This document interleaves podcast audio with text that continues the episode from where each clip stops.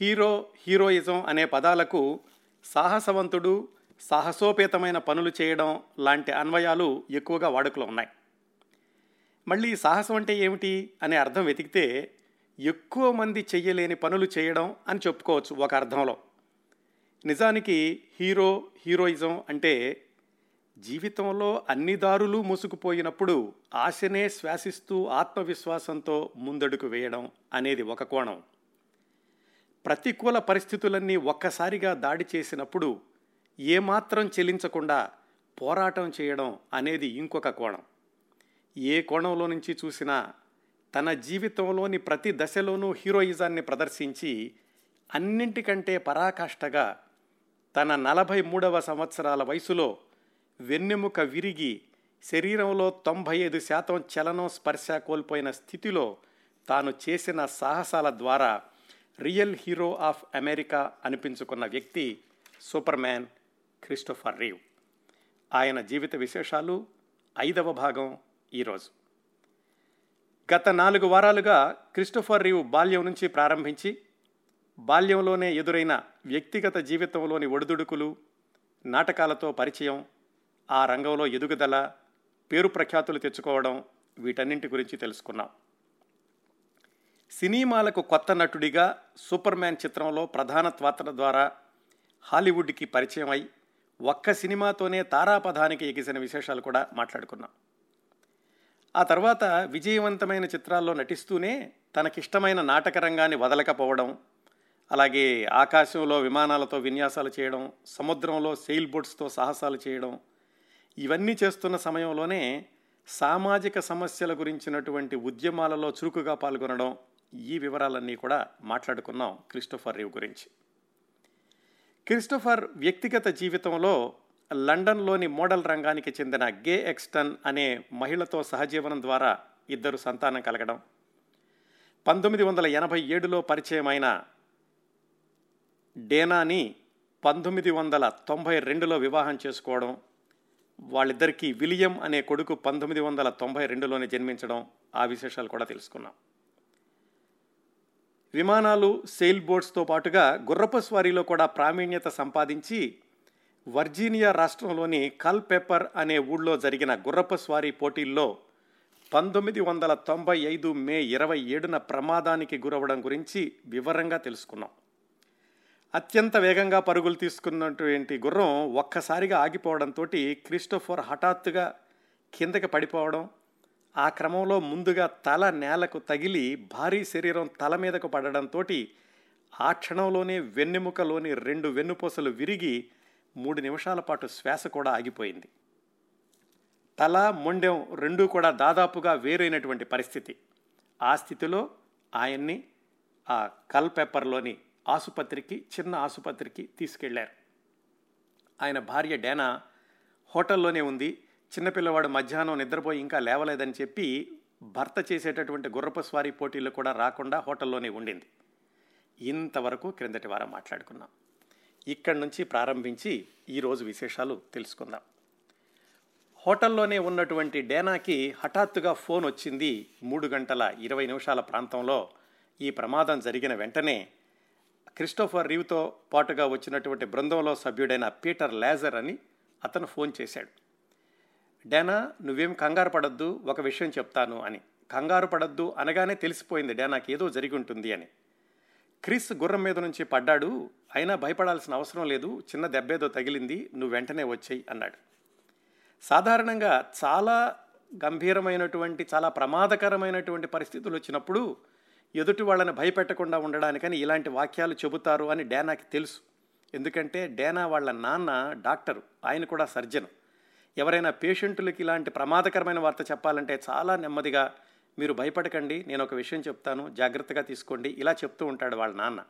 అవన్నీ కూడా చిన్నప్పటి నుంచి వింటూ పెరిగింది డేనా. అందుకని ఈ క్రిస్టోఫర్ మిత్రుడు ఆ మాట చెప్పగానే ఆమె కీడు శంకించింది.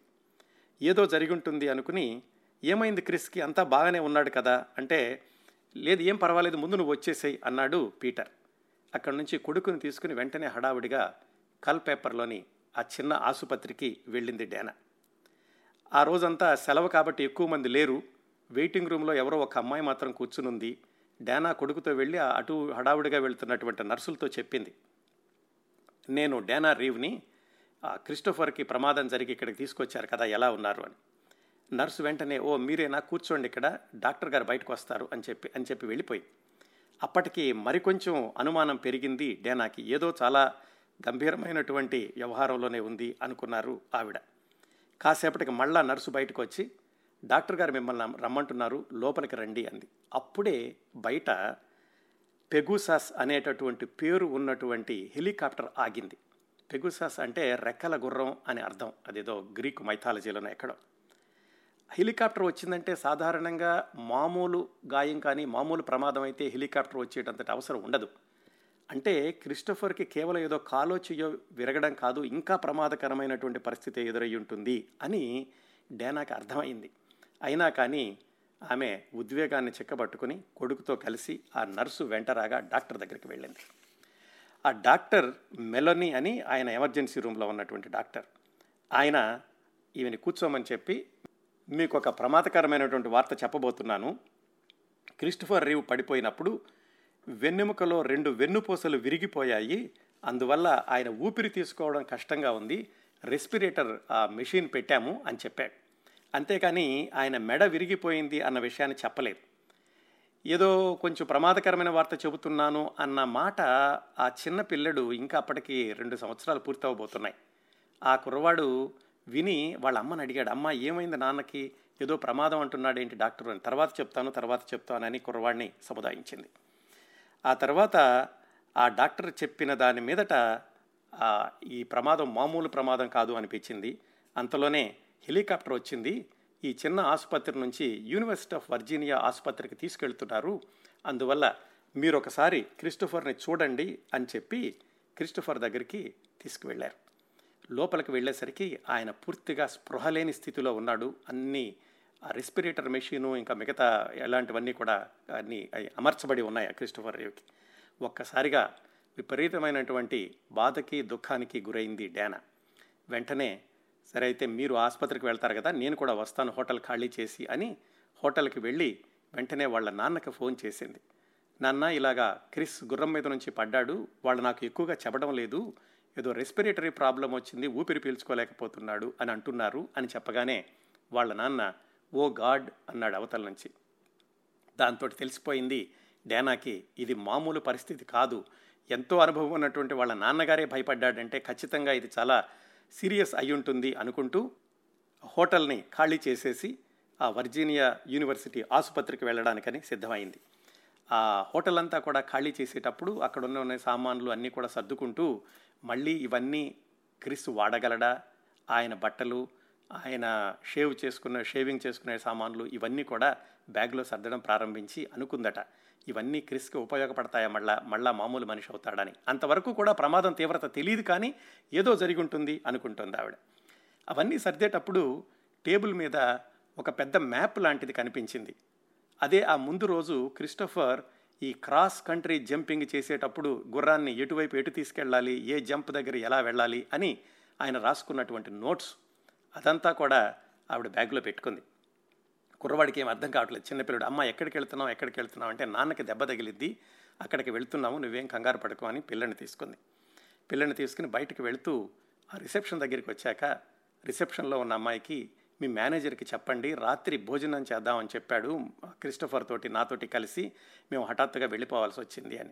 రిసెప్షన్లో ఉన్న మా హడావిడిగా అడిగితే ఏమైంది ఏమైంది? మీ భర్త క్రిస్టోఫర్ ఎక్కడున్నారు? అంటే ఆయనకి ఏదో అర్జెంట్ పని ఇచ్చి వెళ్ళాల్సి వచ్చింది. నేను కూడా వెళుతున్నాను.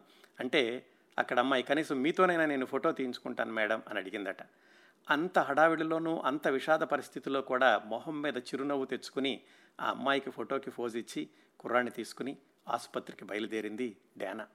ఎందుకంటే ఆ పరిస్థితిలో ఏమాత్రం ఆవిడ కొంచెం ప్యానిక్గా ఉన్నట్టుగా తెలిసినా కానీ ఆ వార్త ఎక్కడికో వెళ్ళిపోతుంది అందరూ వచ్చేస్తారు మళ్ళా ఈ మీడియా అంతా వచ్చేస్తుంది అందుకని చెప్పి ఆవిడ వీలైనంత వరకు గంభీరత్వాన్నే ప్రదర్శిస్తూ అక్కడ నుంచి యూనివర్సిటీ ఆఫ్ వర్జీనియా ఆసుపత్రికి వెళ్ళింది.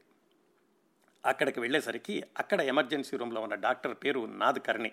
ఆ డాక్టర్ గారు ఏం చెప్పారంటే ఆయన రెస్పిరేటర్ మీద ఉన్నారని చెప్పాను కదా బహుశా జీవితంలో ఇంకెప్పుడు ఆయన శ్వాస ఆయన తీసుకోలేడు అనే మాట మాత్రమే చెప్పాడు. ఇంకా మెడ విరిగిపోయింది మొండెవు నుంచి వేలాడుతోంది అన్న విషయాన్ని ఆయన కూడా చెప్పలేదు. ఆ మాట విన్నాక ఈవిడ భయం మరింతగా పెరిగింది. అక్కడి నుంచి డాక్టర్లు ఆమెని లోపలికి తీసుకెళ్ళి చూపించారు. అప్పటికి కూడా ఇంకా స్పృహ రాలేదు. పూర్తిగా మరిన్ని ఈ యంత్రాలు యంత్ర పరికరాలు అవన్నీ కూడా పెట్టేస్తున్నాయి వాళ్ళు ఏం చెప్పారంటే ఒక నాలుగైదు రోజులు కనీసం మనిషి స్పృహలోకి వచ్చాక కానీ ఏం చేస్తాము అనేది మేము ఆలోచించలేము. అప్పటి వరకు కూడా ఈయన జాగ్రత్తగా చూసుకోవడం ఈ వెంటిలేటర్ ద్వారా శ్వాస సరిగ్గా వెళుతుందా లేదా చూసుకోవడం తల కదలకుండా చూసుకోవడం ఇలాంటివన్నీ మేము చేస్తుంటాము అని డాక్టర్లు చెప్పారు డేనాకి. ఆ క్రిస్టఫర్ రీవ్ని యూనివర్సిటీ ఆఫ్ వర్జీనియా ఆసుపత్రిలో చూసినటువంటి న్యూరో సర్జన్ పేరు డాక్టర్ జేన్. ఆయన ప్రపంచ ప్రఖ్యాతి చెందినటువంటి న్యూరో సర్జన్ ఆయన ఆయన రెజ్యూమే ఒకటే అంటే ఆయనకి ఉన్నటువంటి అర్హతలు ఆయన చేసినటువంటి గొప్ప గొప్ప ఈ సర్జరీలు ఇలాంటివన్నీ కూడా ఒక పుస్తకంలాగా రాస్తే ఒక పుస్తకమే టెలిఫోన్ డైరెక్టరీ అంత అవుతుందట. అంత అనుభవజ్ఞుడైనటువంటి డాక్టర్ ఆయన. ఆయన కూడా ఈ క్రిస్టఫర్ రీవ్కి ఎప్పుడు స్పృహ వస్తుందా అప్పుడు తరువాతి కార్యక్రమం ఏం చేద్దామని ఆయన ఆలోచిస్తున్నాడు. ఇంత ప్రమాదకరమైనటువంటి దురదృష్టకరమైనటువంటి పరిస్థితిలో కూడా జరిగినటువంటి ఒక మంచి పని ఏమిటంటే ఆ కల్పెప్పర్ చిన్న ఆసుపత్రిలో కూడా క్రిస్టఫర్ రీవ్కి ఒక ఇంజెక్షన్ ఇచ్చారు. దాని పేరు మిథైల్ ప్రెడినోసోలోన్ అంటారట ఎంపీ అంటారు. ఆ ఇంజెక్షన్ ఏం చేస్తుందంటే చాలా అరుదైనటువంటి ఇంజెక్షను సాధారణంగా చాలా ఆసుపత్రుల్లో ఉండదట. ఎందుకో మరి ఆ కాల్ పేపర్ హాస్పిటల్లో ఉండి వాళ్ళు వెంటనే మొట్టమొదటిసారి తీసుకురాగానే క్రిస్టఫర్కి ఆ ఇంజెక్షన్ ఇచ్చారు. అది చేసే పని ఏమిటంటే వెన్నుముకలో రెండు పూసలు విరిగిపోయినప్పుడు ఆ ఇన్ఫ్లమేషన్ మిగతా వెన్నుపూసలకు కూడా వెళ్ళి ఆ ఒత్తిడికి మిగతావి కూడా పాడయ్యేటటువంటి క్రమాన్ని తగ్గిస్తుంది. ఇరవై శాతం వరకు మెరుగుపరుస్తుంది ఆ ఆ మందు అనేది. అందువల్ల కూడా చాలా వరకు మిగతా వెన్నుపూసలకి నష్టం జరగకుండా కాపాడింది అని క్రిస్టోఫర్ రీవ్ తర్వాత ఎవరో చెప్పారు ఆయనకి. ఇలాగ మొట్టమొదట్లోనే ఆ మెడిసిన్ ఇవ్వడం వల్ల కూడా మీకు కొంతవరకు మేలు జరిగింది అని. ఆ ఐదు రోజులు కూడా ఆయన స్పృహలో లేని సమయంలో చాలా విషయాలు జరిగాయి. ఎందుకంటే అప్పటికే ఆయనకి ఈ లంగ్స్లో ఉన్న ఊపిరితిత్తుల్లో ఉన్నటువంటి నీళ్ళు వాటన్నిటిని పీల్చడానికి కృత్రిమంగా గొట్టాలు పెట్టి వాటిని బయటికి తీసుకురావడం తల కదలకుండా చూసుకోవడం ఇలాంటివన్నీ కూడా చేశారు. ఆ సమయంలోనే ఆయన్ని చూడడానికి కుటుంబానికి సంబంధించినటువంటి వ్యక్తులందరూ కూడా వచ్చారు. వాళ్ళ అమ్మగారు ఆయన లండన్లో సహజీవనం చేసినటువంటి గే ఎక్స్టన్ వాళ్ళ ఇద్దరు పిల్లలు వాళ్ళకి పదిహేను సంవత్సరాలు పదకొండు సంవత్సరాలు. వాళ్ళిద్దరినీ కూడా వెంటనే రమ్మనమని చెప్పి ఆ తల్లితో కలిసి రమ్మ వెంటనే రమ్మనమని చెప్పి డేనా కబురు చేసేసరికి వాళ్ళు వెంటనే బయలుదేరొచ్చారు లండన్ నుంచి. వాళ్ళు ముగ్గురితో పాటుగా ఈ క్రిస్టోఫర్ రీవ్ అమ్మా నాన్న ఎప్పుడో నలభై సంవత్సరాల క్రిందట విడిపోయినటువంటి అమ్మా నాన్న వాళ్ళిద్దరూ అలాగే తండ్రి వివాహం చేసుకున్నటువంటి అమ్మాయి పిల్లలు తల్లి వివాహం చేసుకున్నటువంటి ఆ వాళ్ళ పిల్లలు అందరూ కూడా క్రిస్టోఫర్ రీవ్ని చూడడానికి వచ్చారు. క్రిస్టోఫర్ రీవ్కి మాత్రం ఆ సమయంలో ఏమీ తెలియటం లేదు. అంతా స్పృహ కోల్పోయినటువంటి స్థితిలో ఉన్నాడు. ఆ తరువాత అతనికి చెప్పారు ఇలాంటివన్నీ జరిగినయ్యి అని. అయితే అంతా జరిగి అలా వస్తుంటే వాళ్ళ అమ్మగారు ఈ కొడుకుని ఈ మెషిన్ల మధ్యన ఇలాగ బాధలోనూ ఏమీ స్పృహ తెలియని పరిస్థితిలోనూ ఆ బాధను చూసి డాక్టర్లకు చెప్పిందట. అవన్నీ తీసేసేయండి మా అబ్బాయికి ప్లగ్ తీసేసేయండి అని. అయ్యేసరికి డాక్టర్లు అందరూ చెప్పారట అది చెయ్యం అలాగా మేము. ఆయన సలహా మీద ఆయన నిర్ణయం మీద ఆధారపడి ఉంటుంది. ఆయనకి స్పృహ వచ్చాక ఆయన ఏ నిర్ణయం తీసుకుంటే ఆ పని చేస్తాం మీరు చెప్పారని చెయ్యము అని. నిజానికి కొడుకు చనిపోవాలని కాదు ఆవిడ అనుకున్నది. కొడుకు పడే బాధను చూడలేకపోయింది. ఆ డాక్టర్లందరితో కూడా వాదించడం మొదలుపెట్టిందట. మీరు తీసేసేయండి అవన్నీ మా అబ్బాయికి ఏదైతే అవుతుంది అని. ఒక్క డేనాతోటి మాత్రం ఆవిడ ఆర్గ్యూ చేయలేదు. ఎందుకంటే డేనా భార్య ఆవిడకి ఎక్కువ బాధ్యత ఉంటుంది ఆ సమయంలో భర్త యొక్క క్షేమం చూసుకునేటటువంటి మహిళగా. ఐదు రోజుల తర్వాత ఆయనకి స్పృహ వచ్చింది. అంటే ఇది మే ఇరవై ఏడున జరిగితే సుమారుగా జూన్ ఒకటవ తారీఖున ఎప్పుడో స్పృహ వచ్చింది. స్పృహ రాగానే డాక్టర్లందరూ కూడా వివరంగా చెప్పారు. ఏంటంటే ఇప్పుడు కొద్ది రోజుల్లో నీకు అత్యంత ప్రమాదకరమైనటువంటి ఒక ఆపరేషన్ చేస్తాము. ఆపరేషన్ చేసి నీ తలని మొండానికి అది గట్టిగా ఉండేలాగా దానికి బిగించినటువంటి అది చేస్తాము. ఇప్పుడైతే తల మొండం వేరువేరుగా ఉన్న ఏ క్షణాలైనా సరే తల ఊడిపోయేలాగా ఉంది అని ఆ ఆపరేషన్ యొక్క తీవ్రతని ఆ తర్వాత జరిగేటటువంటి పరిణామాలని ఆపరేషన్ జరిగినప్పుడు బ్రతికేటటువంటి శాతం ఎంత ప్రమాద శాతం ఎంత ఇలాంటివన్నీ కూడా క్రిస్టోఫర్ రేవ్కి వివరంగా చెప్పారు. అయితే అలాంటి ఆపరేషన్లు చేసేటప్పుడు ఎవరు నిర్ణయం తీసుకుంటారు చేయొచ్చా లేదా అనే దానికి ఈ అమెరికన్ ఆసుపత్రిలో ఒక పద్ధతి ఒక క్రమ పద్ధతి ఉంటుంది. ఏమిటంటే అక్కడ ఉన్నటువంటి రోగి కనుక స్పృహలో ఉంటే ఆయనే నిర్ణయం తీసుకోవాలి లేదంటే ఆయన ఎప్పుడైనా కానీ సంతకం పెట్టుంటే కనుక విల్లు ప్రకారం వేరే వాళ్ళు కూడా ఆ నిర్ణయం తీసుకునే అవకాశం ఉంటుంది. ఇక్కడ క్రిస్టఫర్ రీవ్కి స్పృహ వచ్చింది కాబట్టి ఆయనే నిర్ణయం తీసుకుంటారు అని డేనా చెప్పింది. డాక్టర్లు వెళ్ళి ఆయనకి ఇవన్నీ వివరించారు. వివరిస్తే క్రిస్టఫర్ రీవ్ అన్నాడట ఏదైతే అదే చేయండి మీరు ఏది మంచిదనుకుంటే అది చేయండి మీరు ఏది చేయడానికైనా నా అనుమతి ఉంది అని అన్నారట. ఆ సమయంలో ఆయనకి ఉన్నటువంటి మానసిక స్థితి గురించి ఆ తర్వాత వ్రాసుకున్నారు. ఏంటంటే చిన్నప్పటి నుంచి కూడా నా వ్యవహారాలు నేనే చూసుకునేవాడిని నా నిర్ణయాలు నేనే తీసుకునేవాడిని ఎన్ని ప్రమాదాల్లోకి వెళ్ళినా నన్ను నేను బయటికి తీసుకొచ్చుకుంటూ ఉండేవాడిని అది సినిమా షూటింగ్లో జరిగిన ప్రమాదం కానీ లేదా ఈ కుటుంబంలో వచ్చినటువంటి వ్యవహారాలను కానీ నా విధికి నేనే బాధ్యుణ్ణి నా చర్యలకు నేనే బాధ్యుణ్ణి అన్నట్లుగా చేసుకుంటూ వచ్చాను. పైగా ఈ ప్రమాదాలు నాకేం కొత్త కాదు. నేను స్కీయింగ్ చేసేటప్పుడు మో మోకాళ్ళు విరగొట్టుకున్నాను అలాగే హాకీ చేసేటప్పుడు చేతులు విరగొట్టుకున్నాను కెన్యాలో షూటింగ్ చేసే చేసేటప్పుడు అక్కడ మలేరియా వచ్చింది. అలాగే స్ట్రీట్ స్మార్ట్ అనేటటువంటి సినిమా షూటింగ్ చేసేటప్పుడు అర్జెంటుగా అపెండిసైటిస్ ఆపరేషన్ చేయాల్సి వచ్చింది. ఇలా ఎన్నో ప్రమాదాల నుంచి తట్టుకున్నాను. బహుశా ఇలాంటిది అయ్యి ఉంటుందిలే అనుకున్నట్లుగా ఆ క్షణంలో అనిపించింది క్రిస్టఫర్ రేవ్కి. డాక్టర్లు ఆ విషయం చెప్పేసి వెళ్ళాక పదే పదే ఆలోచించడం ప్రారంభించాడు. ఏమవుతుంది అంటే ఇప్పుడు నా తల నా మొండానికి సరిగా అతుక్కుని లేదు. అందుకే నాకు కింద స్పర్శ ఏమీ తెలియటం లేదు. కాళ్ళు చేతులు ఏమవుతున్నాయో కూడా తెలియటం లేదు. నా శ్వాస నాకు లేదు. అదేదో ఆ యంత్రం పెట్టారు కాబట్టి శ్వాస ఆ గుండె నడుస్తోంది. మరి ఇలాంటి పరిస్థితుల్లో ఆపరేషన్ చేస్తే అది ఫిఫ్టీ ఫిఫ్టీ అని చెప్పారు. బహుశా ఉంటానో లేదో కూడా తెలియదు బహుశా నేను ఉన్నా కానీ వెన్నెముక విరిగిపోయింది కాబట్టి మరి ఇంక తర్వాత కదలగలనో లేదో తెలియదు ఊపిరైతే ఎలాగూ పీల్చుకోలేనని చెప్తున్నారు. ఇలాంటి పరిస్థితుల్లో జీవించడం అంత అవసరమా? అనుకుని భార్యను పిలిచాట. పిలిచి ఒక మాట అన్నాడు. డేనా బహుశా నేను వెళ్ళిపోవడం మంచిదేమో నువ్వు అనుమతిస్తావా? అని. ఒక్కసారిగా డేనా గొల్లుమని ఏడ్చింది. ఆవిడ చెప్పిందట క్రిస్ నీ జీవితం నీది నాకు తెలుసు నీ నిర్ణయం నువ్వు తీసుకోవచ్చు కానీ ఒక్క మాట చెప్తాను విను. నువ్వు ఏ పరిస్థితిలో ఉన్నా కానీ జీవితాంతం నీకు తోడుగా నేనుంటాను. నా బలం నీకు ఉంటుంది నిన్ను ప్రాణం కంటే ఎక్కువగా నేను చూసుకుంటూ ఉంటాను.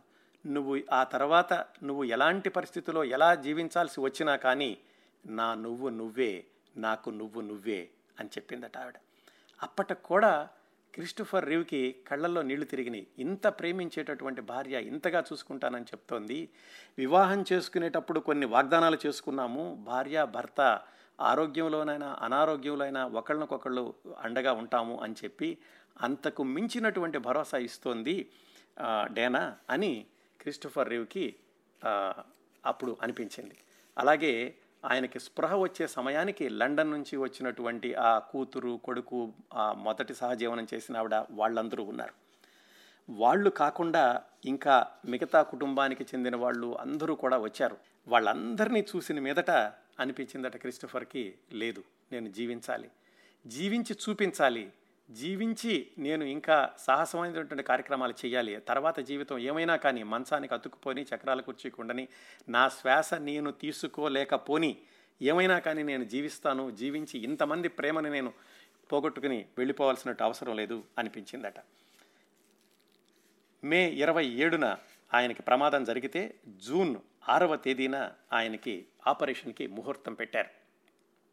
ఇంకా యాదృచ్ఛికం ఏమిటంటే జూన్ ఏడవ తేదీన వాళ్ళ అబ్బాయి ఆ విలియం రీవ్ యొక్క మూడవ పుట్టినరోజు. ఆ పుట్టినరోజుకి ఒక రోజు ముందు ఈయనకి ఆపరేషన్కి అన్నీ సిద్ధం చేశారు. ఆ తర్వాత ఇదంతా అయిపోయాక ఆయన బయటకు వచ్చాక ఆ పిల్లవాడి బర్త్డే జరిగినటువంటి ఆ వీడియో అది చూసినప్పుడు తట్టుకోలేక ఒక్కసారిగా ఏడ్చేశాట అంతగా నేను ఎప్పుడు ఏడవలేదు. అంతకు ముందు సంవత్సరం డేనా నేను విలియం ముగ్గురు కలిసి ఒకరినొకరు హత్తుకుంటూ ఆ వచ్చినటువంటి ప్రజెంటేషన్స్ అవన్నీ చూసుకుంటూ పిల్లడి యొక్క బర్త్డే సెలబ్రేట్ చేశాను. ఈ బర్త్డేకి నేనేమో ఆపరేషన్ థియేటర్లో ఉన్నాను. కుర్రవాడి బర్త్డే అలా అలాగా వాళ్ళ అమ్మ దాన్ని నిర్వహించాల్సి వచ్చింది అని తర్వాత ఏడ్చాట తర్వాత చెప్పాడు ఆ విషయం. జూన్ ఆరవ తేదీన ఆయన సుదీర్ఘమైనటువంటి ఆపరేషన్కి రంగం సిద్ధం అయ్యింది. ఎనిమిది గంటల పాటు జరిగేటటువంటి ఆపరేషన్. ఆ ఆపరేషన్ బెడ్ మీద కూర్చోబెట్టడానికి కూడా చాలా కష్టం అయింది క్రిస్టోఫర్ రీవ్ని. ఎందుకంటే తల ఏమాత్రం కదిలినా కానీ ఆ వెన్నెముక నుంచి విడిపోయేటటువంటి పరిస్థితి. అందుకని డాక్టర్లు తల కదలకుండా ఒక చట్రంలాగా బిగించి దాన్ని గట్టిగా పట్టుకుని మిగతా వాళ్ళందరూ కూడా శరీరాన్ని అతి సున్నితంగా ఏమాత్రం కదలకుండా దాన్ని ఆపరేషన్ థియేటర్ మీదకి చేర్చి అప్పుడు ఆపరేషన్ చేయడం ప్రారంభించారు. దాదాపుగా ఎనిమిది గంటల పాటు జరిగినటువంటి ఆ ఆపరేషన్లో చేసింది ఏమిటంటే ఆ వెన్నెముక దగ్గర ఉన్నటువంటి ఆ వెన్నుపూసల దగ్గర నుంచి విరిగిపోయినటువంటి ప్రదేశం నుంచి ఒక టైటానియం తీగల్ లాంటివి ఏదో వేసి అది బ్రెయిన్కి దానికి ఒక కనెక్షన్ ఇచ్చారు. అంటే అలా నిలిచి ఉండడానికి. ఆ ఆ మెదడులో ఆ కనెక్ తలలో ఆ కనెక్షన్ ఇచ్చేటటువంటి ప్రదేశానికి అంగుళంలో పదహారవ వంతు దూరంలోనే మెదడు ఉంది. ఏమాత్రం ఆపరేషన్ కొంచెం అటు ఇటు ఆ మెదడుకి కొంచెం ఏమైనా డ్యామేజ్ జరిగినా కానీ ఆ బ్రెయిన్ డెడ్ అయి ఉండేవాడు.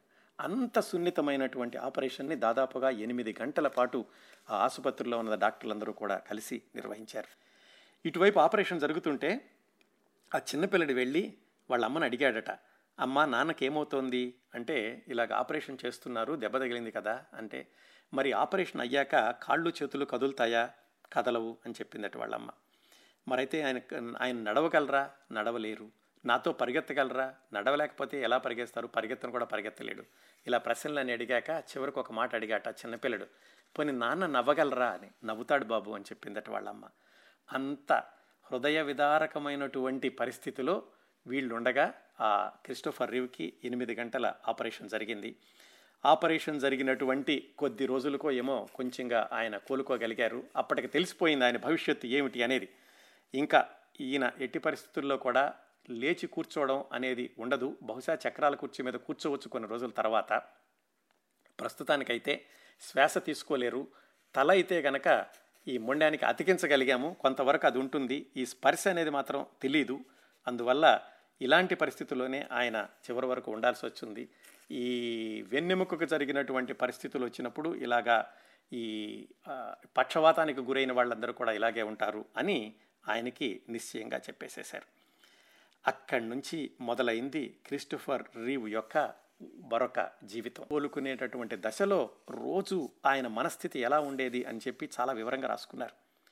పడుకున్నప్పుడు అనుకునేవాడట అవును ఎందుకు అలా జరిగింది? నాకే ఎందుకు అలా జరిగింది? ఒక్క చిన్న తప్పు ఎందుకు చేశాను? ఆ గుర్రం ఎందుకు అలా చేసింది ఆ రోజు?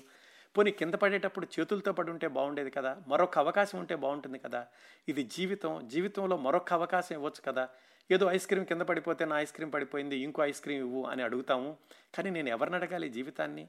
ఉన్నది ఒకటే జీవితం ఒక్క జీవితం ఇలా అయిపోయింది. ఇలాగా ఏదో వేదాంతం విషాదం ఇలాంటి భావాలన్నీ కూడా ఆయన్ని కమ్ముకుంటూ ఉండేవి. ఆపరేషన్ అయిపోయాక ఆ ఇంటెన్సివ్ కేర్ యూనిట్లో ఉన్నప్పుడు. ఆసుపత్రి నుంచి మీరు రీహాబిలియేషన్ సెంటర్కి వెళ్ళొచ్చు. రీహాబిలియేషన్ సెంటర్లో కొన్ని రోజులు ఉన్నాక ఆ తర్వాత కార్యక్రమం అనేది ఏమిటి ఆలోచిద్దాం. ప్రస్తుతానికైతే ఆపరేషన్ అయిపోయింది సక్సెస్ అయ్యింది. కనీసం మీ తల విడిపోకుండా ఉంది అని చెప్పారు. అప్పుడు రీహాబిలియేషన్ సెంటర్ అనేది న్యూ జెర్సీలో ఉన్నటువంటి రీహాబిలియేషన్ సెంటర్కి వెళదాం అనుకున్నారు. కెస్లర్ ఇన్స్టిట్యూట్ ఆఫ్ రీహాబిలియేషన్ అని. ఎందుకంటే న్యూ జెర్సీలో ఉంటే కనుక వాళ్ళ అమ్మగారు దగ్గరగా ఉంటారు. వాళ్ళ సొంత ఇల్లు కూడా ఒక గంట ప్రయాణంలో ఉంటుంది. మిగతా వాళ్ళందరూ కూడా కజిన్స్ వాళ్ళందరూ కూడా దగ్గరలోనే ఉంటారని అక్కడికి వెళ్ళడానికని నిశ్చయించుకున్నారు. ఆ ఆసుపత్రిలో ఉండగా ఆయనకు వచ్చినటువంటి ఉత్తరాలు మొత్తం సుమారుగా లెక్క వేస్తే నాలుగు లక్షలు వచ్చాయట.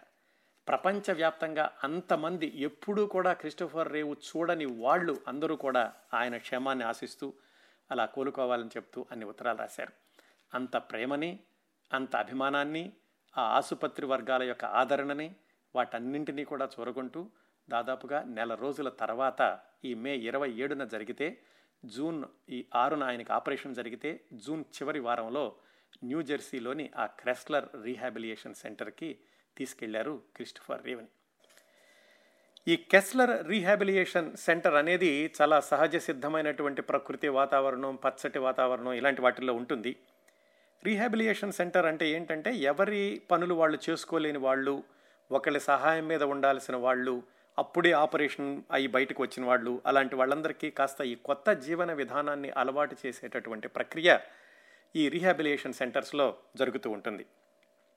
అక్కడికి వెళ్ళాక ఏమిటంటే ప్రతిదీ కూడా కొత్తదే కొత్త జీవితం. అంటే పడుకోవడం దగ్గర నుంచి అన్నం పెట్టడం దగ్గర నుంచి చొక్కా మార్చడం దగ్గర నుంచి ఆయనకి మందులు ఇవ్వడం దగ్గర నుంచి అన్నీ కూడా దాదాపుగా ఎప్పుడూ ఒక ఐదారు మంది చుట్టుపక్కల ఉండాల్సిందే. ఆయనకి స్నానం చేయించడం అదొక పెద్ద ప్రక్రియ. దాదాపుగా రెండు గంటలు పడుతుంది. రెండు రోజులకు ఒకసారి ఆయన్ని జాగ్రత్తగా లేవతీసి వేలాడతీసినట్టుగా చేసి అందులో కాళ్ళు కడిగి ఇలాంటివన్నీ కూడా భార్య దగ్గరుండి చేయిస్తూ ఉండేది. తను అంటుండేవాడట ఇంతకు ఇంత ప్రక్రియ నాకు స్పాంజ్ బాత్ చేయించేయండి చాలు అని. కాదుకూడదని ఆవిడ దగ్గరుండి ఆ శ్రమంతా కూడా ఆవిడ తీసుకుంటూ అలాంటి పనులు చేస్తూ ఉండేది. నర్సులు కూడా ఎప్పుడూ ఉండాలి. ఆయన ఊపిరి తీసుకోవడం అప్పుడే ఆగిపోయిందని తెలుసుకున్నాం కదా ప్రమాదం జరిగిన వెంటనే. ఆయనకి ఆక్సిజన్ సిలిండర్ ఎప్పుడు ఉండాలి? ఆ దాంట్లో నుంచి వచ్చేటువంటి ట్యూబులు ఊపిరితిత్తుల కంఠంలో నుంచి ఊపిరితిత్తుల్లోకి వెళుతూ ఉంటాయి. ఆ కొంచెం అటు ఇటు కదిలినా కానీ మెడ అటు ఇటు అయినా కానీ అది పాపప్ అయిపోయి దాంట్లో నుంచి బయటకు వచ్చేస్తుంది ఆ ట్యూబ్ అనేది. అప్పుడు ఊపిరి తీసుకోవడం తీసుకోవడం కష్టం అవుతుంది. అవి లేకుండా తను జాగ్రత్త తీసుకుండాలి. తనను గురించి మిగతా వాళ్ళందరూ కూడా జాగ్రత్తగా ఉండాలి. అక్కడికి వెళ్ళినటువంటి రెండో రోజున మూడో రోజున ఏమైందంటే ఒకసారి తను రూమ్లో పడుకునే ఉన్నాడు. ఇంకా కూర్చోవడం కూడా లేదు. పడుకునుండగా ఏదో ఒక చిన్న కదలికతోటి ఆ గొంతులోకి వెళ్ళేటటువంటి ట్యూబ్ ఊడిపోయింది. మాట్లాడలేడు. అందుకని చెప్పి ఆ వెక్కిళ్ళు వస్తున్నట్టుగా శబ్దం చేస్తుంటే ఆ గది ముందు ఉన్నటువంటి సెక్యూరిటీ గార్డు గబగబా లోపలికి వచ్చి లైట్ వేసి మిస్టర్ రీవ్ ఏమైంది? ఏమైంది? అని అడిగితే ఏం చెప్పలేకపోతున్నాడు. ఆ ట్యూబ్ ఊడిపోవడం గమనించి అతను వెంటనే అతను పెట్టొచ్చు. కానీ సెక్యూరిటీ గార్డులు అతి జాగ్రత్తగా నర్సుని పిలిచారు. నర్సు ఎక్కడి నుంచో గబగబా పరిగెత్తుకొచ్చి మళ్ళీ అది సరిచేసింది. ఇది మొట్టమొదటి అనుభవం. కాకపోతే ఆ తర్వాత ఇంకా అలవాటు అయిపోయింది. అలాగా చాలాసార్లు అది ఊడిపోవడం దానిలో నర్సులు వచ్చి వెంటనే దాన్ని బిగించడం మళ్ళీ ఆయన శ్వాస తీసుకోవడం ప్రారంభించడం ఇలాంటివన్నీ కూడా అలవాటు అయిపోయింది. అందుకనే నవ్వుతూ రాసుకున్నారు తర్వాత. ఇప్పుడైనా నర్సు వస్తే గంటక ఆవిడ బూట్లు వంక చూసేవాడట. ఈవిడికి సరైన బూట్లు ఉన్నాయా నేను పిలిస్తే వెంటనే పరిగెత్తుకు రాగలదా లేదా? అని. అలా నెమ్మది నెమ్మదిగా వాటికి అలవాటు పరు అలవాటు పడుతున్నటువంటి పరిస్థితిలోనే అక్కడికి వెళ్ళిన వారానికే ఒక భయంకరమైనటువంటి అనుభవాన్ని ఎదుర్కొన్నాడు క్రిస్టఫర్ రేవ్. ఏం జరిగిందంటే ఇలాగా వెన్నెముక దెబ్బ దెబ్బ తగిలి పక్షవాతానికి గురైన వాళ్ళకి సహాయం చేసేటటువంటి ఒక మందు స్విట్జర్లాండ్లోనో ఇటలీలోనో అప్పట్లో వాడుతున్నారు. దాని పేరు సైజెన్ అంటారు. అమెరికాలో ఇంకా దానికి ఎఫ్డిఏ అప్రూవల్ రాలేదు. కానీ క్రిస్టఫర్ కుటుంబ సభ్యులు ఎలాగైనా సరే దాన్ని కూడా ప్రయత్నిద్దాం దానికి దానివల్ల ఫలితం ఉంటుందేమో అని దాని నాలుగు వందల మిల్లీగ్రాముల ట్యాబ్లెట్ని ఇటలీ నుంచో స్విట్జర్లాండ్ నుంచో తీసుకొచ్చారు. అది ఇంజెక్షన్ ఇచ్చారు క్రిస్టోఫర్ రీవ్కి. అది ఇచ్చినటువంటి కొద్ది గంటలకి దాదాపుగా సాయంకాలం ఆరున్నర ఎంత అవుతుంది? ఉన్నట్టుండి హఠాత్తుగా అతనికి ఊపిరి అందకపోవడం ఎక్కడో నీళ్ళలో మునిగిపోతున్నటువంటి పరిస్థితి బ్లడ్ ప్రెషర్ పూర్తిగా పడిపోయి నలభై ఇరవై అయిపోయి ఆక్సిజన్ ఏమాత్రం అందకపోవడం దీంతో అతను తన్నుకోవడానికి ప్రయత్నిస్తూ ఉన్న రోజుల్లో ఉన్న సమయంలో ఆ చుట్టుపక్కల ఉన్నటువంటి ఆయన్ని పరిరక్షిస్తున్న వాళ్ళందరూ చూసి వెంటనే డాక్టర్లు పిలిచారు. అదేమో ఆసుపత్రి కాదు. అది ఆసుపత్రి అయితే నర్సులందరూ కూడా వెంటనే ఉంటారు డాక్టర్లు కూడా ఎప్పుడు పిలిస్తే అప్పుడు వస్తారు. ఆ దగ్గరలో ఉన్నటువంటి టౌన్ నుంచి మొత్తం ఐదారుగురు డాక్టర్ల బృందం వెంటనే వచ్చేసారు హుటాహుటిన. బయలుదేరి వచ్చి క్రిస్టఫర్ రీవ్ యొక్క పరిస్థితి చూస్తున్నారు. క్రిస్టఫర్ రీవ్ అప్పట్లో తనకున్నటువంటి పరిస్థితిని ఆ తర్వాత గుర్తు చేసుకుంటూ రాసుకున్నారు. ఆయన చెప్పినట్టుగానే చెప్తాను మీకు. ఏమిటంటే అప్పుడు నా పరిస్థితి అంతా కూడా నీళ్ళల్లో మునిగిపోతున్నట్లుగా ఉంది. ఊపిరి అందటం లేదు. ఎవరో గుండెల మీద పెద్ద బరువు పెట్టేశారు. నాకు శరీరం అంతా కూడా ఎటు కదలనటువంటి పరిస్థితి అసలే కదలడం లేదు. దాంతో మానసికంగా కూడా ఏదో అవుతుంది లోపల ఏమవుతుందో తెలియటం లేదు. డాక్టర్లందరూ వచ్చేశారు. నాకే అప్పుడు ఒక భావాతీతమైనటువంటి అనుభవం కలిగింది. ఏమిటంటే నేను శరీరంలో నుంచి వెళ్ళిపోయాను. నా శరీరం నాది కాదు. వెళ్ళిపోయి పైనుంచి చూస్తున్నాను. ఆ సీలింగ్కి వేలాడుతున్నాను నేను. కింద నా శరీరాన్ని డాక్టర్లందరూ కూడా ఇది చేస్తున్నారు. ఇక అయిపోయింది. ఈ ప్రపంచం నుంచి నేను నిష్క్రమిస్తున్నాను. అయ్యో డానాకి కూడా చెప్పకుండానే వెళ్ళిపోతున్నానే. ఇలా అయిపోయిందే. తనే కదా నన్ను ఉండింది నాతో ఉండమని చెప్పింది. కానీ తన మా తనకిచ్చిన మాటను కూడా నిలబెట్టుకోలేకుండా వెళ్ళిపోతున్నాను అని ఆయన అనుకున్నారట. ఈ ఈ ఊహకందనటువంటి అనుభవం ఆ సీలింగ్కి వేలాడుతుంటే కింద వాళ్ళందరూ తన శరీరానికి ఆపరేషన్ చేయడం వాళ్ళందరూ కూడా పెద్ద డోసులో ఎపినఫ్రైన్ అని ఏదో ఒక మందు ఇచ్చారట గుండెకి వెంటనే ఆ గుండె హృదయ స్పందనలన్నీ కూడా పెరగడానికి.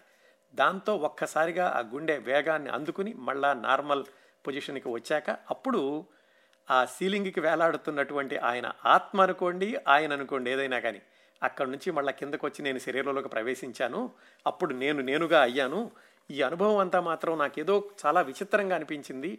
నిజంగా నేను పూర్తిగా అయిపోయాను ఇంకా నేను జీవించనని అనుకున్నాను. ఆ విధంగా మళ్ళా డాక్టర్ల యొక్క దయ వల్ల మళ్ళా వెనక్కి వచ్చాను అని చెప్పుకున్నారు ఆయన. అలా ఆయనకున్నటువంటి ప్రత్యేకమైనటువంటి ఏర్పాట్లు ప్రత్యేకమైనటువంటి శ్రద్ధ దాదాపుగా పొద్దున్నే ఆయనకి సిద్ధం చేయించాలంటే రెండు గంటలు డ్రెస్సు వేయడానికి ఒక గంటన్నర ఒక ప్రత్యేకమైనటువంటి టీషర్టు ఒకే విధంగా వేసుకోవాలి. ఆ కొంచెం అటు ఇటు అయినా కానీ ఆ గొంతులోకి వెళ్ళేటటువంటి ట్యూబులు అవి అడ్డం పడుతూ ఉంటాయి. ప్రతిదీ కూడా శ్రద్ధగా చేయాల్సిందే ఒక ప్రత్యేకమైన విధానంలో చేయాల్సిందే. వాటన్నింటికి అలవాటు పడుతూ ఉన్న రోజుల్లో మీకు ఒక చక్రాల కుర్చీని తీసుకొచ్చారు ప్రత్యేకంగా. అది ఎలా ఉంటుందంటే మరి చక్రాల కుర్చీ మీద ఆయనకి బెల్టుల తీసి కూర్చోపెట్టినా కానీ కాళ్ళు చేతులు పనిచేయవు కదా. అందుకని చేతులతో కూడా ఆయన ఏమీ ఆపరేట్ చేయలేడు. దానికోసమని చెప్పి ప్రత్యేకంగా ఆయనకి ఒక ఈ స్ట్రా లాంటిది గొంతు వరకు ఏర్పాటు చేసి ఆ గొంతు దగ్గర కూడా ఆ స్ట్రాలో ఒక విధమైనటువంటి ఒత్తిడితో గాలిని కొడితే కనుక అక్కడి నుంచి ఆ నోటితో గాలిని ఊదితే ఆ ఒత్తిడికి ఆ కుర్చీ పనిచేస్తుంది. ఆ విధంగా దానికి ప్రత్యేకంగా తయారు చేశారు. ముందుకు వెళ్ళడం వెనక్కి వెళ్ళడం కుడికి ఎడమకి అలాగే దాని వేగాన్ని పెంచడం తగ్గించడం ఇలాంటివన్నీ కూడా తాను ఆ నోటితో ఊదేటటువంటి ఆ గాలి ఒత్తిడిని బట్టి ఆ చక్రాల కుర్చీ వెళుతూ ఉంటుంది. అది తీసుకొచ్చాక మొట్టమొదటిసారి ఆ కుర్చీలో కూర్చోబెట్టి మొత్తం స్ట్రాప్స్ అన్ని వేసేసి బెల్టులతో గట్టిగా కట్టేసేసి ప్రయత్నించమన్నారట. వద్దు నాకొద్దు ఈ జీవితం వద్దు ఇలాంటి జీవితం కాదు నేను కావాలనుకున్నది నాకు ఇలా కట్టిపడేసినట్టుండేది నేను చేయలేను చేయలేను అని చాలాసేపు గింజుకున్నట్టు డానా చెప్పిన మీదట ఇదే జీవితం ఈ జీవితమే ఇంకా ముందు కొనసాగించాల్సి వస్తుంది. నువ్వు ఎన్నో సాహసాలు చేసావు ఈ చిన్న పని చేయలేవా అని ఆవిడ ఒప్పించిన మీదట దాన్ని తట్టుకుని ఆయన మొత్తానికి ఆ చక్రాల కుర్చీకి అలవాటు పడ్డాడు. ఆ చక్రాల కుర్చీకి అలవాటు పడ్డాక ఇంక అక్కడి నుంచి ఆ రిహాబిలేషన్ సెంటర్లో ఉన్నటువంటి రకరకాల వ్యక్తుల దగ్గరికి వెళ్ళడం వాళ్ళను పలకరించడం అలాగే వాళ్ళు తన రూమ్లోకి వచ్చినా కానీ వాళ్ళతో అలా పలకరించడం అంటే గట్టిగా ఏమి మాట్లాడలేడు చూపులతోనూ అలాగే సంజ్ఞలతోనూ వాళ్ళతో కలవడం ఇలాంటివన్నీ చేసేవాడట. అక్కడికి వెళ్ళినప్పుడు తెలిసింది నేను ఒకప్పుడు సాధారణమైన వ్యక్తినే. కాకపోతే గత ఇరవై సంవత్సరాలుగా ఈ సినిమాల్లోనూ వీటిల్లోనూ ఉండి సామాన్య ప్రజల యొక్క వాట వాటితోటి అవకాశం తక్కువయ్యింది. అప్పుడప్పుడు కలుస్తున్నా కానీ ఆ రీహాబిలేషన్ సెంటర్లో ఉన్న వాళ్ళల్లో పద్నాలుగు సంవత్సరాల కుర్రవాడు ఉన్నాడు వాళ్ళ అన్నయ్యతో రెజ్లింగ్ చేస్తూ అతను తల మీద దెబ్బ కొట్టేసరికి ఆ వెన్నెముక విరిగిపోయి పక్షవాతంతో అతను వచ్చాడు అలాగే ఇంకొక కళాకారుడు ఉన్నాడు అతను ఏదో స్టేజీ మీద పెర్ఫామ్ చేస్తూ వెనక్కి నడుస్తూ నడుస్తూ ముప్పై అడుగుల ఎత్తున్న స్టేజీ మీద నుంచి పడిపోయి వెన్నెముక విరిగి అతను వచ్చాడు దాదాపుగా క్రిస్టఫర్ రీవ్ స వయసు ఉన్నటువంటి ఇంకొక వ్యక్తి ఈ సముద్రంలో సర్ఫింగ్ చేస్తూ అలలు కింద తోసేసరికి ఇసుక మీద పడిపోయి అతను వెన్నెముక విరిగిపోయి అతను వచ్చాడు ఇలాంటి వాళ్ళందరినీ చూసిన మీదట నాకు అనిపించింది జీవితం అనేది ఎంత విచిత్రంగా ఉంటుంది ఎంత ఏమాత్రం అంచనాలకు అందకుండా ఉంటుంది నా జీవితం కూడా ఇలాగే అయింది కదా అనేటటువంటి ఆలోచనలతోటి అతను ఆ రీహాబిలేషన్ సెంటర్లో కొనసాగిస్తూ ఉండగా ఈ చక్రాల కుర్చీ మీద ఆయన కూర్చోవడం కొంచెం కొంచెం వెళ్ళడం అలవాటయ్యాక నర్సులు వాళ్ళు జాగ్రత్తగా ఆయన్ని మొట్టమొదటిసారిగా బయటకు తీసుకెళ్ళి ఆ పైన టెర్రేస్ ఉంటే అక్కడ డానాని ఆయన్ని నుంచోబెట్టి ఉదయిస్తున్నటువంటి సూర్యుని చూపించారట. మొదటిసారిగా ఆవిడ అప్పుడు ఈ క్రిస్టోఫర్ రీవ్ యొక్క చెయ్యి పట్టుకుంది. కానీ స్పర్శ తెలియదు అతనికి. కేవలం పక్కన ఉందన్నటువంటి ఆనందం మాత్రమే. అలా నెమ్మది నెమ్మదిగా ప్రకృతితోటి ఆయన మమేకం అవ్వడం కొంచెం కొంచెం వాళ్ళు తీసుకెళ్తే వాళ్ళ సహాయంతో బయటకు రావడం ఇలాంటివన్నీ చేశారు. అయితే ఎంతకాలం కుర్చీలోనే ఉంటాడు? ఇలా ఎప్పుడైనా బయటకు వెళ్ళి తీరాలి కదా? అందుకని చెప్పేసి ఈయనకి ఈ చక్రాల కుర్చీతో వివిధ పరిస్థితుల్ని అలవాటు చేయడానికని నెవార్క్ ఎయిర్పోర్ట్కి తీసుకెళ్ళి ముందుగా ఒకవేళ ఈ విమానం ఇలాంటి దాంట్లో వెళ్ళాల్సి వస్తే కనుక ఆ విమానం ఆ విమానాశ్రయంలో ఎట్లా వెళ్ళాలి అక్కడి నుంచి ఆ విమానంలోకి ఎలా ఎక్కాలి ఇలాంటివన్నీ కూడా పరిచయం చేయడానికని ఆయన నెవార్క్ ఎయిర్పోర్ట్కి తీసుకెళ్ళారు. మొట్టమొదటిసారిగా ఆ రీహాబిలిటేషన్ సెంటర్ నుంచి బయట ప్రపంచంలోకి వెళ్ళడం అప్పుడే. ఆ వెళ్ళినప్పుడు కూడా ప్రత్యేకమైనటువంటి ఏర్పాట్లతోటి ఆ వ్యాన్లో ఈయన కుర్చీని కదలకుండా చేసి ఆ దిగిన దగ్గర నుంచి ఆ ఎయిర్పోర్ట్లోకి వెళ్ళినప్పుడు మరి సూపర్ మ్యాన్ అప్పటికే అందరికీ తెలిసిపోయింది ఇలాగ ఇబ్బంది పడుతున్నాడు ఇలాంటి పరిస్థితుల్లో ఉన్నాడని అందరూ కూడా చూడ్డానికి వస్తారు. చుట్టూతా కూడా విపరీతమైనటువంటి రక్షణ వలయాన్ని ఏర్పాటు చేసి మొత్తానికి ఆ చక్రాల కుర్చీతోటి నెమ్మదిగా ఆ విమానంలోకి ఎలా ఎక్కాలో అభ్యాసం చేయించారు.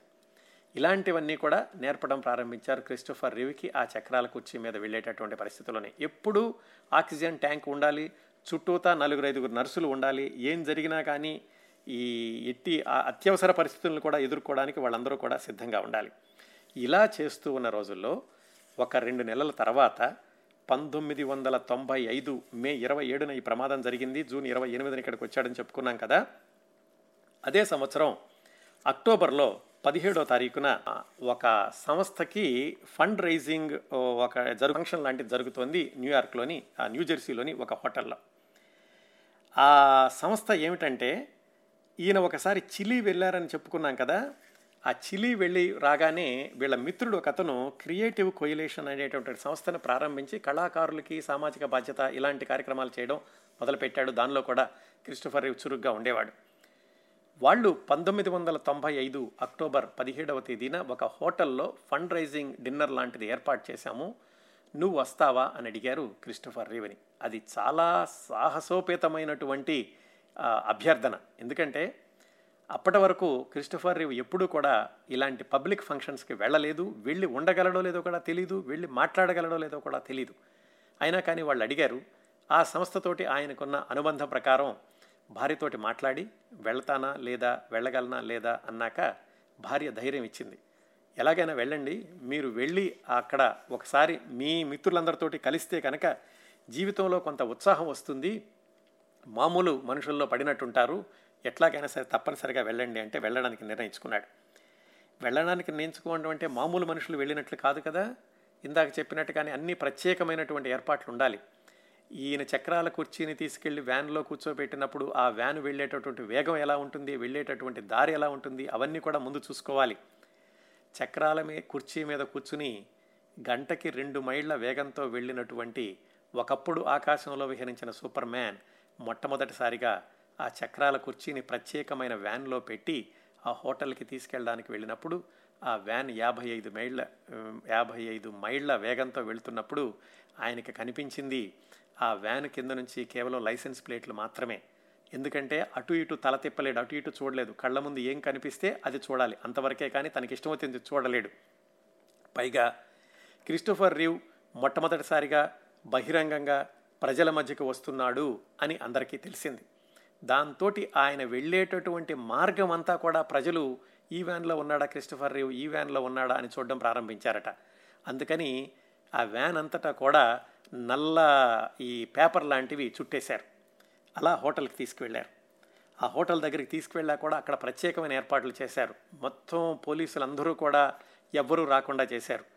ఈయన చక్రాల కుర్చీని అక్కడి నుంచి నెమ్మదిగా దించి సర్వీస్ ఎలివేటర్ అని ఉంటాయి పెద్ద పెద్ద హోటల్స్లోను. మామూలు అందులో ఉండేవాళ్ళు కాకుండా ప్రత్యేకమైనటువంటి యంత్రాలు వాళ్ళకు ఉన్నటువంటి ఆహార పదార్థాలు ఇలాంటివి తీసుకెళ్ళడానికి.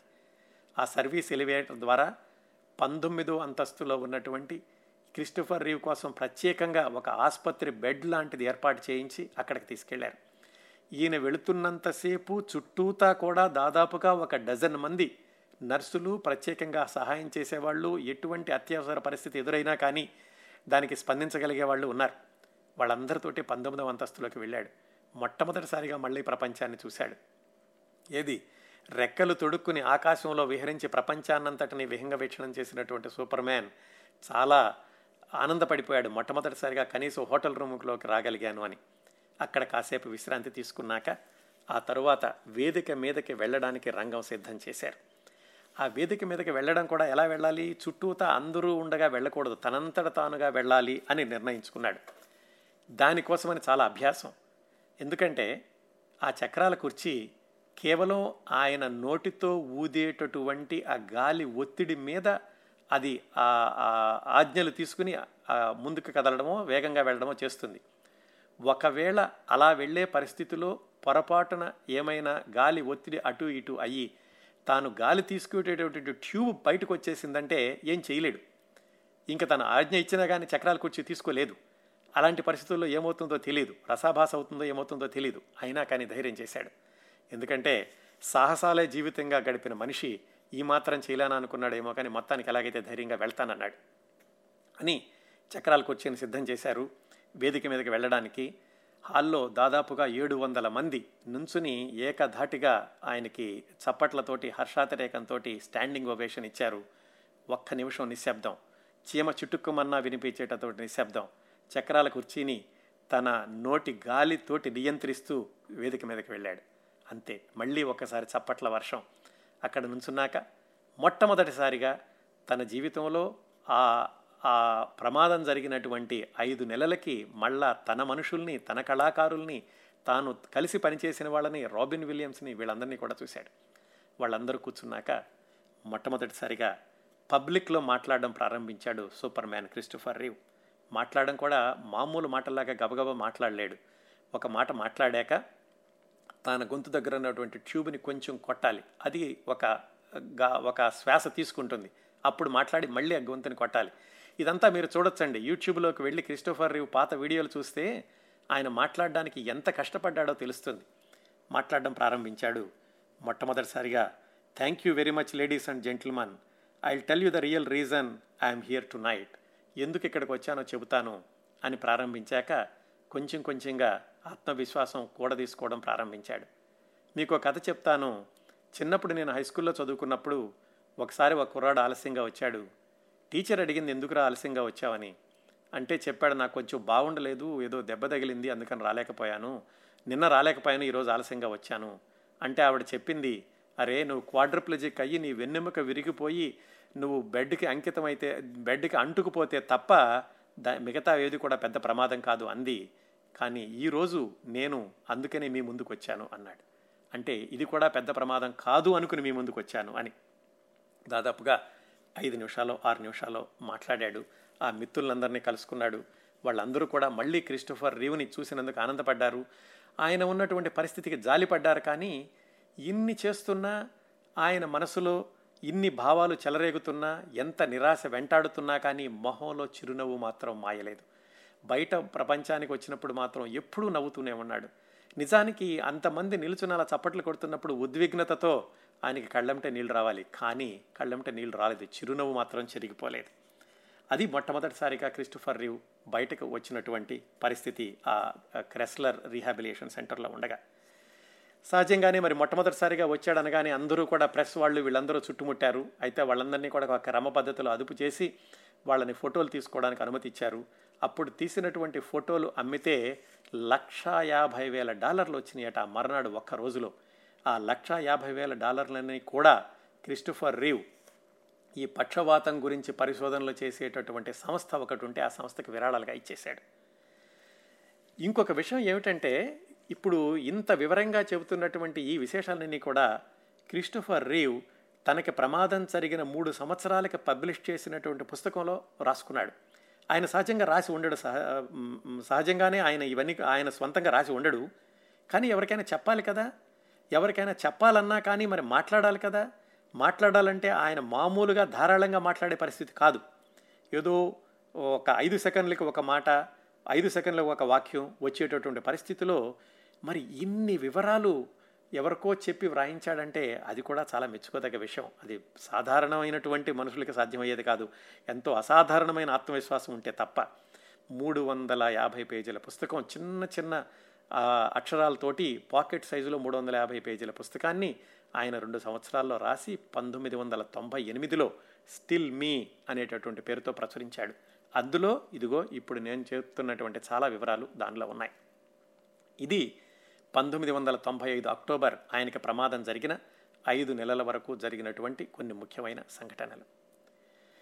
ఈ కార్యక్రమాన్ని ఇక్కడ సెమికోలను పెట్టి పంతొమ్మిది వందల తొంభై ఆరు నుంచి రెండు వేల నాలుగులో ఆయన మరణించే వరకు జరిగినటువంటి విశేషాల్లో ఇంకా అత్యద్భుతమైనటువంటి స్ఫూర్తిదాయకమైన అంశాలు ఉన్నాయి ఆయన ఒక టీవీ సీరియల్లో నటించారు ఒక టీవీ సీరియల్కి దర్శకత్వం చేశారు ఇంకా కొన్ని టీవీ సీరియల్స్కి ఆయన సహకారం అందించారు.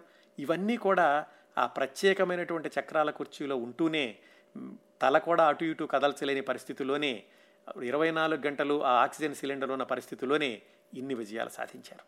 ఆ విశేషాలన్నీ కూడా వచ్చే వారం క్రిస్టోఫర్ రీవ్ జీవిత విశేషాలు ఆరవ భాగం చివరి భాగంలో మాట్లాడుకుందాం.